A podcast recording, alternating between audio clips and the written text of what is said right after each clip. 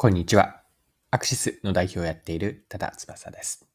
今回は面白いと思った飲料を取り上げるんですが、そこにマーケティングの 4P から学べることがあると思ったので、マーケティングの 4P をキーワードにしながらヒット商品の理由、ヒット商品のヒットの理由ですね、紐解いていきましょう。それでは最後までぜひお付き合いください。よろしくお願いします。はい。今回はマーケティングの 4P なんです。4P について簡単にまず触れておくと、4つの P ですね。英語の P の頭文字から来るんですが、4つの P から成り立っています。順番に4つ言っておくと、1つ目がプロダクト。これは商品とかサービスのことです。2つ目のプレイスなんですが、場所から販売チャンネルのことを指しています。具体的にはお店であったり、あるいはウェブサイトやアプリ、流通経路も含めた販売チャンネルです。3つ目の P、プライスにあたるんですが、これは文字通りで価格のことです。4つ目はプロモーションです。広告とか反則、いわゆるマーケティングコミュニケーションがこのプロモーションに入ります。で、これら4つというのは、売り手視点で表現されているんですよね。なので、4P を逆の買い手の立場に変えて表現すると、次のように言うことができます。1つ目のプロダクトというのは、使ってユーザーが、お客さんが価値を得るものです。2つ目のプレイスは、商品やサービスを手に入れる場所。三つ目のプライスというのは価値を得るための対価、支払う金額になります。四つ目のプロモーションは商品やサービスを知ったり、買うきっかけになる情報を得ること。これがプロモーションの買い手視点での意味合いです。はい。で、これからご紹介する商品があるんですが、ここで今回伝えたいメッセージを結論一言言っておくと、ターゲット顧客が変わると、打ち手であるマーケティング 4P も変わると。これが今回の一言でのお伝えしたいメッセージです。はい。で、ご紹介したい商品というのが、冒頭で飲料と言ったんですが、明治のプロテイン飲料である商品名をザバスミルクプロテインというものです。ザバスミルクプロテインについて日経新聞の記事で取り上げられていました。一部抜粋して引用します。明治のプロテイン飲料、ザバスミルクプロテインが新たな需要を発掘し、販路を拡大している。売上売上高は発売初年度の2015年の7億円から2020年度に160円を突破。2021年度も前年度比 2, パ2桁パーセント増で進捗している。ザバスは1980年に粉末プロテインで発売され、ボディービルナーなどアスリートを中心に広がった。プロテイン量は2013年発売の明治スポーツミルクが前身で、2015年にザバスミルクを発売。翌2016年には本格的プロテイン飲料のザバスミルクプロテインが登場し、プロテイン飲料と呼ばれる分野が本格的に立ち上がった。ヒットの背景には健康や美容意識の高まりがある。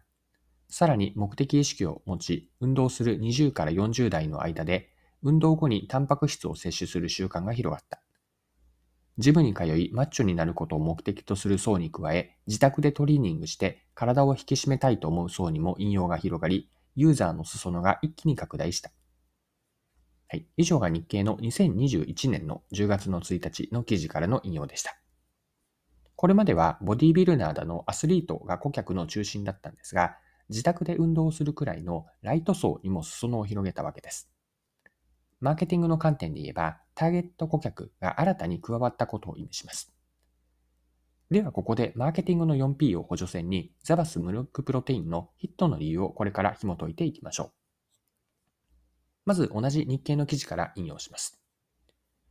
飲料は体内でタンパク質の吸収速度を高める技術を導入し、ごくごく飲みる風味とした。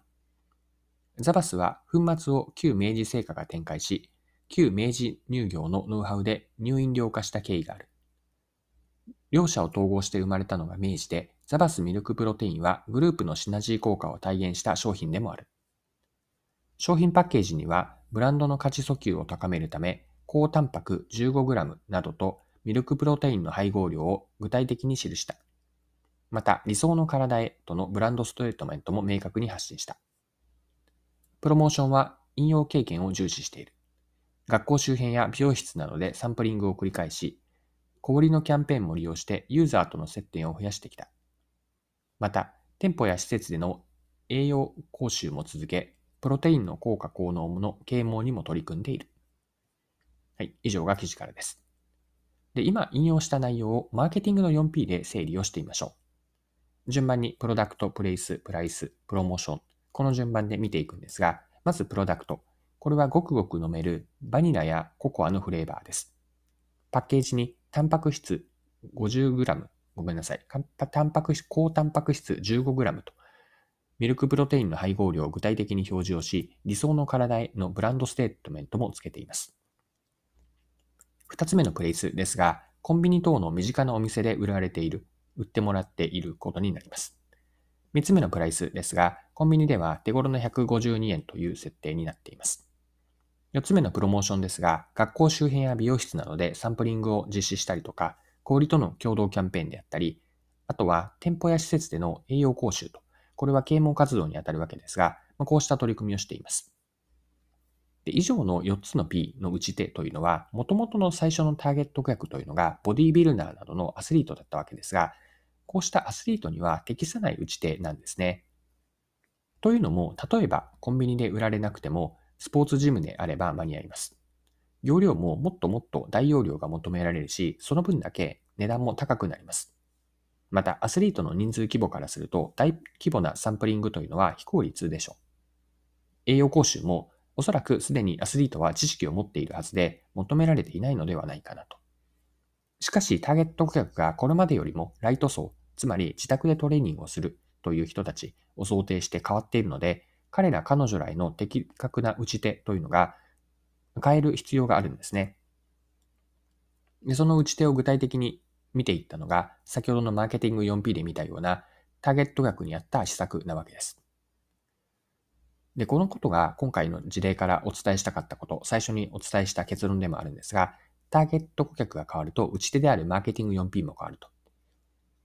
逆に言えば、マーケティング 4P というのは、誰に何を伝えるのかということがあってこその施策、How であると。でこの誰に何をというのが順番で、が大事だと思っていて、ここをしっかりとやっていったというのがザバスメロックプロテインで、しっかりと、うん、コア層だけではなくて、ライト層にも裾野を広げている、すごくマーケティング 4P の事例からもいいなと思ったのでご紹介をしました。はい。今回も貴重なお時間を使って最後までお付き合いいただきありがとうございました。それでは今日も素敵な一日にしていきましょう。